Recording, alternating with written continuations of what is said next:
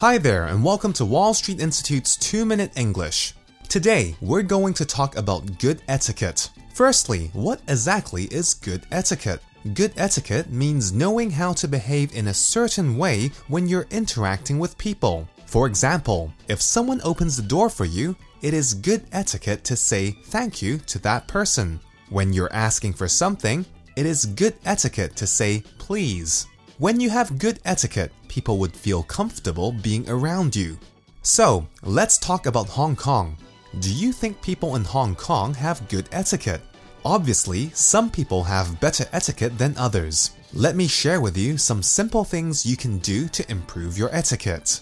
Number 1. Shaking hands. The one thing that I notice here in Hong Kong is that people do not usually shake hands. However, there are times when we do have to shake hands, especially with foreigners. The most important thing to do when shaking hands is to shake firmly. Grab the other person's hand firmly and shake it with confidence. Many people shake it very lightly or softly. This is not good etiquette. The firmer your hands are when you shake someone else's hands, the better. Number 2. Eye contact.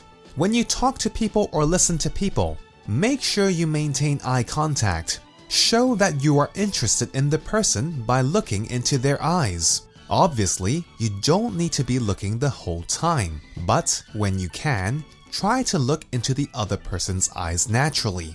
Whatever you do, do not look at the person's hair or stare into space when he or she is talking to you. Number 3. Questions to avoid. Do not ask someone how old they are unless they look like they are still in school. Do not ask someone how much money they earn. Also, do not ask someone for their phone number unless you know the person better.